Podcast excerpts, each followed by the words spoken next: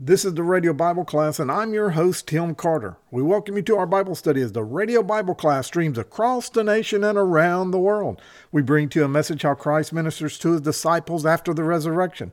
We greet you on the internet and radio with a message that Jesus is alive today. Now, today's lesson is titled, Who Do You Say That I Am? It comes from Matthew 16, verses 13 through 15. But before we start our lesson today, Word Talk Inc. could use your support. Now, playing music on the radio may sound simple, but actually it's quite costly due to publishing rights and royalties. And before that first song is ever played, there's utility bills and tower rental fees and maintenance and so forth. We need people just like you to help with the tax deductible gift. So, won't you do that today? You can do that by calling us at 601 483 8648, and there they can take your information safely and securely over the phone or mail us your gift to Word Talk Inc., P.O. Box 4334, Meridian, Mississippi 39304. Now, your gift to Word Talk Inc. is IRS approved as a 501c3 tax exempt ministry. Your contribution is never used for salaries or managerial purposes, but 100% of it goes to the expense of providing the good news of Jesus Christ to our listening area. Hebrews 13:16 says, "Do not neglect to do good and to share what you have, for such sacrifices are pleasing to God." If you'd like to go back and listen to a previous lesson, you can do that by going to our podcast website.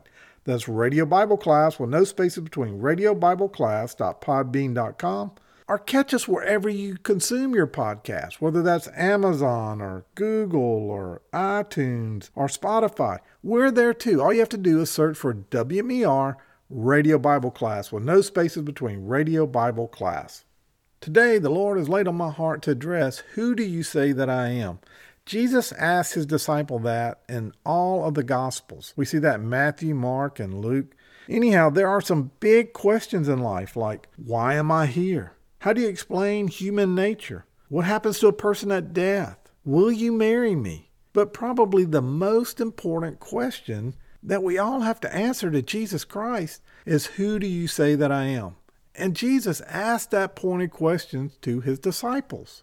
Now, if you were to ask the average person just walking down the street, you'd get all kinds of answers to who is Jesus. I'm sure you would hear something like he's the Son of God, or others might say that he's a prophet or he was a religious leader. Some might even say that he was a nobody. He never existed. You know, if you watch the television show Young Sheldon or Big Bang Theory, Sheldon says there is no God. His mama prayed to this imaginary person. And there are people in life like Sheldon that believe that Jesus was just a myth. That's all he was. He was a myth. Now, some people might tell you that they believe in Jesus and tell you an answer about Jesus, but really in their life, Jesus doesn't matter to them. Why do I say that? Because they don't think about him at all. They don't have an opinion of Jesus because it's not relevant to their life. I would even go as far to say there are people sitting in the church pew today that are there strictly because in the South, that's what you do. You get up on Sunday morning, you get dressed, you put on your Sunday clothes, you go to church, you sing your songs, you listen to the pastor, you go out to eat, and you come home. And you did your church obligation. But I'm telling you this morning, there is more than just a church obligation, or you do it because that's what people just do.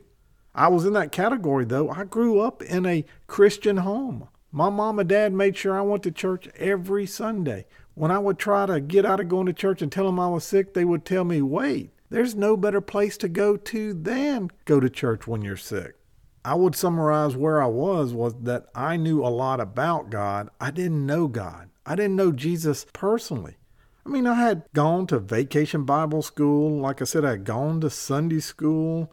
There were TV preachers we listened to. Even on the radio, occasionally we would listen to a preacher. But what I'm telling you is, I knew a lot about God, but I didn't know God. But one day that changed. God knocked on my heart, and I accepted Him as Lord of my life. And ever since then, my answer about who Jesus was changed completely. Well, if we look to the Bible for the answer of who Jesus was, like I said, Jesus challenged his disciples with this question. If you go back to Matthew 16 13, Jesus says, who do people say that the Son of Man is? Turn with me, if you would, to Matthew 16. We'll start in verse 13. I'll be reading out of the ESV. Now, when Jesus came into the district of Caesarea Philippi, he asked his disciples, Who do people say that the Son of Man is? And they said, Some say John the Baptist, others say Elijah, others say Jeremiah, or one of the prophets. He said to them, But who do you say that I am? Simon Peter replied, You are the Christ, the Son of the living God. And Jesus answered him, Blessed are you, Simon Bar Jonah, for flesh and blood has not revealed this to you, but my Father who is in heaven. And I tell you, you are Peter, and on this rock I will build my church, and the gates of hell shall not prevail against it. I will give you the keys to the kingdom of heaven, and whatever you bind on earth shall be bound in heaven, and whatever is loosed on earth shall be loosed in heaven. Then he strictly charged the disciples to tell no one that he was the Christ. So here the disciples and Jesus are in Caesarea Philippi they're probably having a casual conversation as they're walking or whatever. And Jesus asked them, probably didn't catch them off guard too much, at least not this first question. And he just asked, he said, Who do the people say that the Son of Man is? Who do the people say that I am?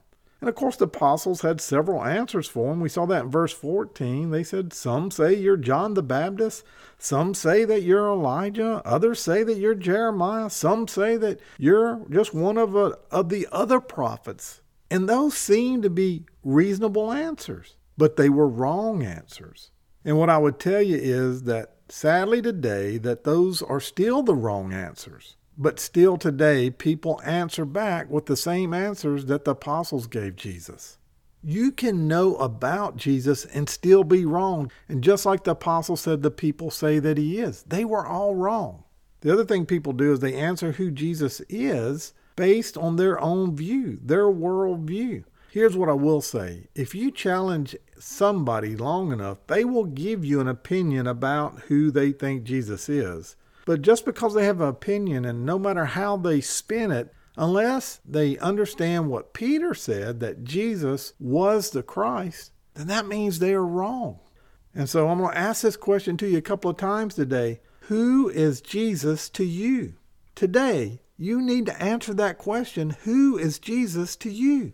Because that is the question. When the apostles got through telling Jesus what other people were saying about him, he challenged them. In verse 15, it says that then he asked them, But who do you say I am? And today you need to answer that question. It's a defining moment in your life that you need to answer Who do you say Jesus is? At the beginning of the year, right after Christmas, I'm going to start a seven week series about what Jesus said about himself. In the book of John, there is the I am. I am the way, I am the truth, I am the life, I am the light of the world, I am the good shepherd. And Jesus said all that about himself. But even as important as those seven lessons that I'm going to teach are, and we're going to learn about who Jesus thinks he is, that's not really great grammar, but that's the title of the series is Who Does Jesus Think That He Is? And we're going to answer by looking at the seven great I ams in the book of John, as great as those lessons will be, it still doesn't answer the question for you today. Who do you say Jesus is? That is the most important question you'll ever answer in your life. Do you realize that the world has truly been shaped by Jesus? If there had been no Christmas, if there had been no birth of Christ, if there had been no Easter, the world that exists today would be radically different than it is today. And sadly, all the people that say that it doesn't matter or doesn't they don't acknowledge Jesus, he changed the world whether they want to acknowledge it or not. As we go into this Christmas holiday, most of the world in some form or another take the time to acknowledge that Jesus was born. And then around Easter time, just as many or an equal number of people take the time to recognize his death and his resurrection. I will give you that most may not recognize it by being in church, but at least they recognize the importance of the day and what the day is about. The business world recognizes it. Most people don't go to work on Christmas Day. A lot of people are off on Good Friday and for sure on Easter Sunday. It's a time that we gather with family and we and we celebrate. We have a meal together. We exchange gifts. We speak about goodwill and we wish each other a Merry Christmas and we wish each other a Happy Easter. See, we understand that there's something special about those two days, whether we celebrate in a church service or not, whether we are a Christian or not. Christ is relevant to us because we honor those dates. I want you to think about this as well. We now have AD and BC. That didn't exist before Jesus was born and Jesus died. If you studied history at all, you know that before Jesus, most history was measured by who was in power at that time. If we look in the book of Luke, we are told that Jesus' ministry began when he was baptized by John the Baptist and the Holy Spirit descended upon him. And the Father said, This is my Son in whom I'm well pleased. But when was that? Luke says in Luke 3, verses 1 and 2, it was now the 15th year of the reign of Tiberius, the Roman emperor. Pontius Pilate was governor over Judea. Herod Antipas was ruler over Galilee. Imagine if we used that today. It would be the second year of President Biden and fifth year of Governor Tate Reeves. I think all of you agree it's much easier to say that it's just 2022. We leave off the AD part of it, but in a Gregorian calendar, it will have AD after 2022. And that AD stands for the year of our Lord. That is a Latin phrase for Anno Domini, which means the year of our Lord. So 2022 AD is 2022 years after the death of our Lord. Now, if you go back and look in the book of Luke, if you look in Matthew, you see that when Jesus was born, he was dated that the world was ruled by Caesar Augustus. And history tells us that Augustus died in 14. You might ask Tim, 14 what? 14, the year of our Lord. When Jesus was crucified, it was under the authority of Caesar Tiberius. Tiberius died in 37. 37, the year of our Lord. History has been divided now into two sections those things that happened before Jesus was born, and those things that happened after Jesus was born.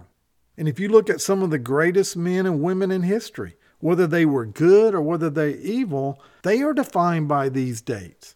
If you look at their birth date or the date they were born and the date they died, those dates are referenced by the birth of a child that was born in a stable in a little village in a town called Bethlehem. For example, Napoleon Bonaparte lived from 1769 to 1821 in the year of our Lord. So again, it was measured by that little town in Bethlehem. Mahatma Gandhi lived from 1869 to 1948 in the year of our Lord. Muhammad, the founder of Islam, lived from 507 to 632 in the year of our Lord. There have been attempts through the years to secularize this by referring to it as the Common Era or CE. But common to what? It's called the birth of Jesus. So even when they tried to secularize it, it still was tied back to the birth of Jesus. So, what I want you to get the understanding of if there was no Jesus, then there would be no 2022.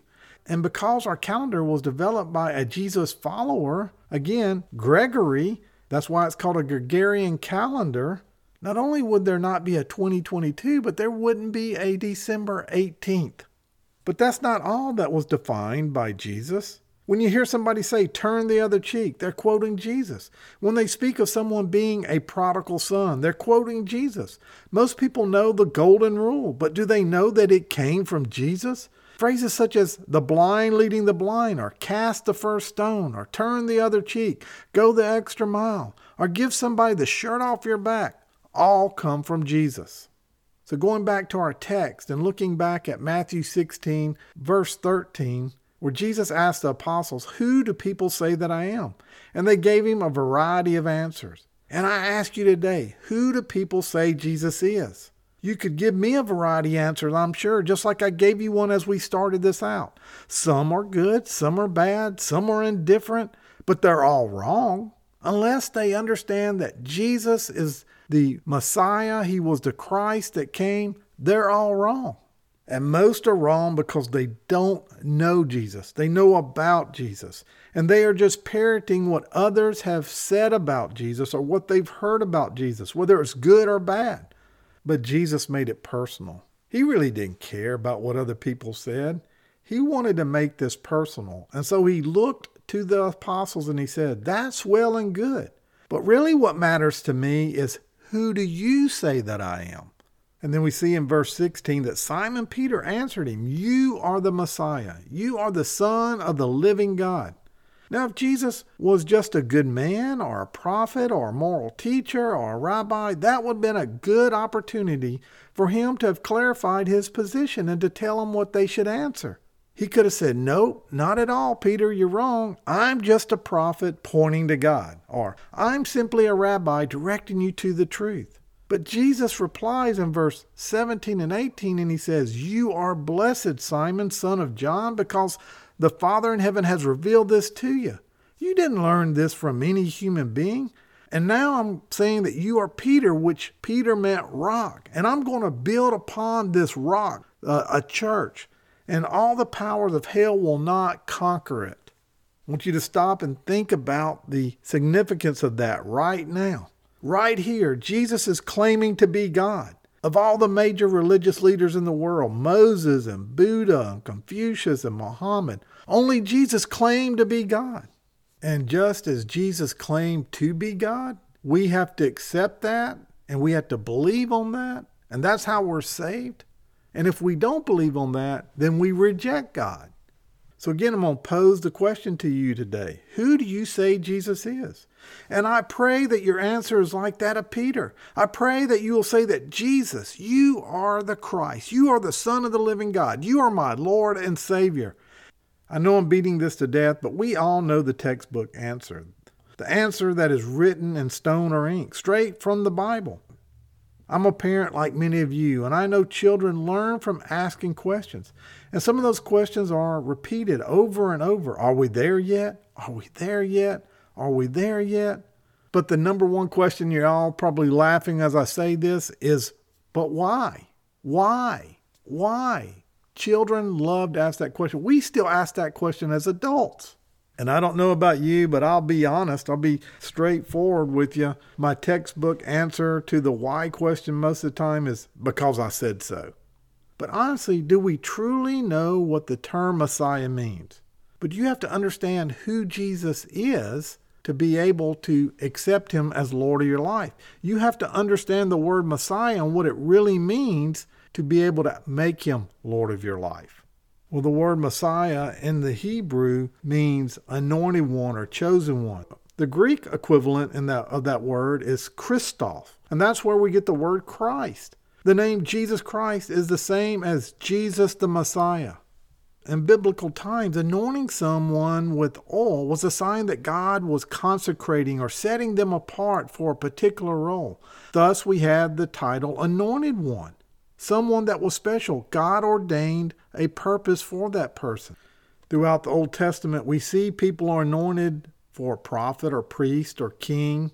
We studied about that with Samuel and with David. We also see that in 1 Kings that God told Elijah to anoint Elisha to succeed him as Israel's prophet. Aaron was anointed the first high priest of Israel. That's back in Leviticus. All these men held an anointed position. But the Old Testament predicted a coming deliverer, chosen by God to redeem Israel. This deliverer the Jews called the Messiah. And Jesus of Nazareth is that prophesied Messiah. Do you remember what happened in Luke 4? Uh, if you turn to Luke 4 with me real quick, verse 16, Jesus is at Nazareth, and he came to Nazareth, where he had been brought up. And as was his custom, he went to the synagogue on the Sabbath day, and he stood up to read. And the scroll of the prophet Isaiah was given to him. And he unrolled the scroll, and he found the place where it was written The Spirit of the Lord is upon me, because he has anointed me to proclaim good news to the poor. He has sent me to proclaim liberty to the captives, and recovering the sight of the blind, to set at liberty those who are oppressed, to proclaim the year of the Lord's favor. And he rolled up the scroll and he gave it back to the attendant and sat down. And all the eyes in the synagogue were fixed on him. And he began to say to them, Today this scripture has been fulfilled in your hearing. What Jesus was saying is, I am that Messiah. I am what Isaiah prophesied was coming. Throughout the New Testament, we see the proof that Jesus was the chosen one in John chapter 20, it says that these miracles are written that you may believe that Jesus is the Messiah, the Son of God, that by believing you may have life in his name. Well, you may say, Tim, that's great that he did all these miracles and all that thing, but do you have any ultimate evidence? Well, actually, I do. The ultimate evidence that Jesus is indeed the promised Messiah, the anointed one, is in his resurrection from the dead. In Acts 10 39 through 43, there are eyewitness testimony of his resurrection and the fact that he is the one who God appointed judge of the living and the dead. Just as Jesus asked his apostles, Who do you say that I am? I'm challenging you today. Who do you say that he is? We're going to study that Jesus knew who he was. And he gives us seven different times when he says, I am, just like Moses was told by God, by Yahweh, that I am. When they ask who sent you, tell them, I am. Jesus knew who he was. He was the Christ, he was the Messiah. The question is, do you know who he is? The answer to this question is really the centerpiece to the Christian faith, to your Christian walk. While he walked on earth, he fulfilled the prophecies that were laid out by the prophets and throughout the scripture. But then he also proved his divinity by overcoming death and being resurrected. No one else in history has the power to overcome death. Jesus' death was the perfect sacrifice for our sins, but his resurrection defines the rules of this world in a way that only God could accomplish. God's love is displayed through his incredible sacrifice. But the most famous verse or the most commonly known verse, if you ask most people about a verse, they'll tell you John 3:16. It tells us for God so loved the world that he did what? He gave his only son that whosoever believed in him shall not perish but have eternal life. Jesus' arrival on earth was a thought out rescue mission that God sent down here so he could redeem his fallen creation. Jesus' existence here on earth was about grace. It was a gracious invitation to all of us in humanity to engage in real life, to have a life changing and an eternity impacting relationship with the one true living God. Today, Jesus is asking you, who do you say that He is? Because that is the centerpiece of your faith. When we see Jesus the way He really is and who He really is, that's when things start to change. That's when things change inside of us supernaturally, and we're able to walk in strength and in His guidance of the Holy Spirit. We no longer rely on ourselves, we rely on Him. I challenge you today to go back and look at what Jesus said. Look at who He said He was. And are you believing the things about Jesus and what He spoke? Jesus didn't come to be a good example, even though He was. Jesus didn't come to be a prophet, even though he was. Jesus didn't come to be a rabbi, even though he was. Jesus came to be our redeemer. Galatians 3:13 says, Christ redeemed us from the curse of the law by becoming a curse for us. For it is written, Cursed is everyone who is hung on a pole. He came to be our righteousness. 1 Corinthians 1:30 says, "And because of him you are in Christ Jesus, who became to us wisdom for God, righteousness and sanctification and redemption." So Jesus came to be our shepherd, our healer, our deliverer, and our provider. We lack nothing because of him. Jesus asked, "But who do you say that I am?" My answer to you is see him as your God as everything he claims to be in his word. And Jesus will do mighty works in your life beyond what you can think, hope, or ask. Today, I stand on Luke 149 where it says that, For the mighty one is holy, and he has done a great thing for me. He has done great things because he came and he was my provider. He came and he is my shepherd. He came, he is my healer. And he came, he is my deliverer. He has done great things for me. Answer the question, who do you say that he is? Let us pray. Dearly Father, we come before you today, Lord. We thank you for this time together. Lord, we study this small little section of Scripture, but it's so powerful. It's one of the major questions in life. We have to answer, who do you say that I am? In typical fashion, you started off by just trying to understand who do people say that I am? But then you turned and made it personal. And just like our Christian walk has to be a personal relationship with you, it doesn't matter what other people think, it doesn't matter what other people say. It is who do we say you are? It is a personal relationship with you. Lord, I pray today that there's one listening to me that's been struggling. You've laid this on my heart as we get ready to study the seven great I ams.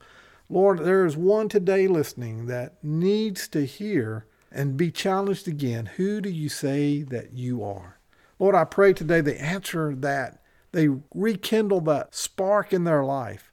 Lord, they find that supernatural thing. They find that first love. Lord, I pray today they just turn to you for that answer and not the world.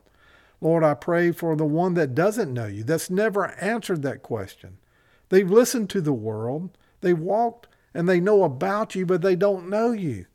Lord, I pray today would be the day that they would accept you as Lord of their life. Lord, they would ask you to be Lord of their life. They would admit they're a sinner. That's the first step. We have to admit that we've fallen short of your standard. Lord, that they would believe that you came. You came to earth and you walked and you were the Messiah. And Lord, I, they would believe that you died on the cross for them. You were the perfect sacrifice. And Lord, that they would commit. They would commit with their mouth that you are Lord and that they would chase after you. Lord, we thank you for all that you do and the blessings you give this ministry. It's in Jesus' name we pray. Amen.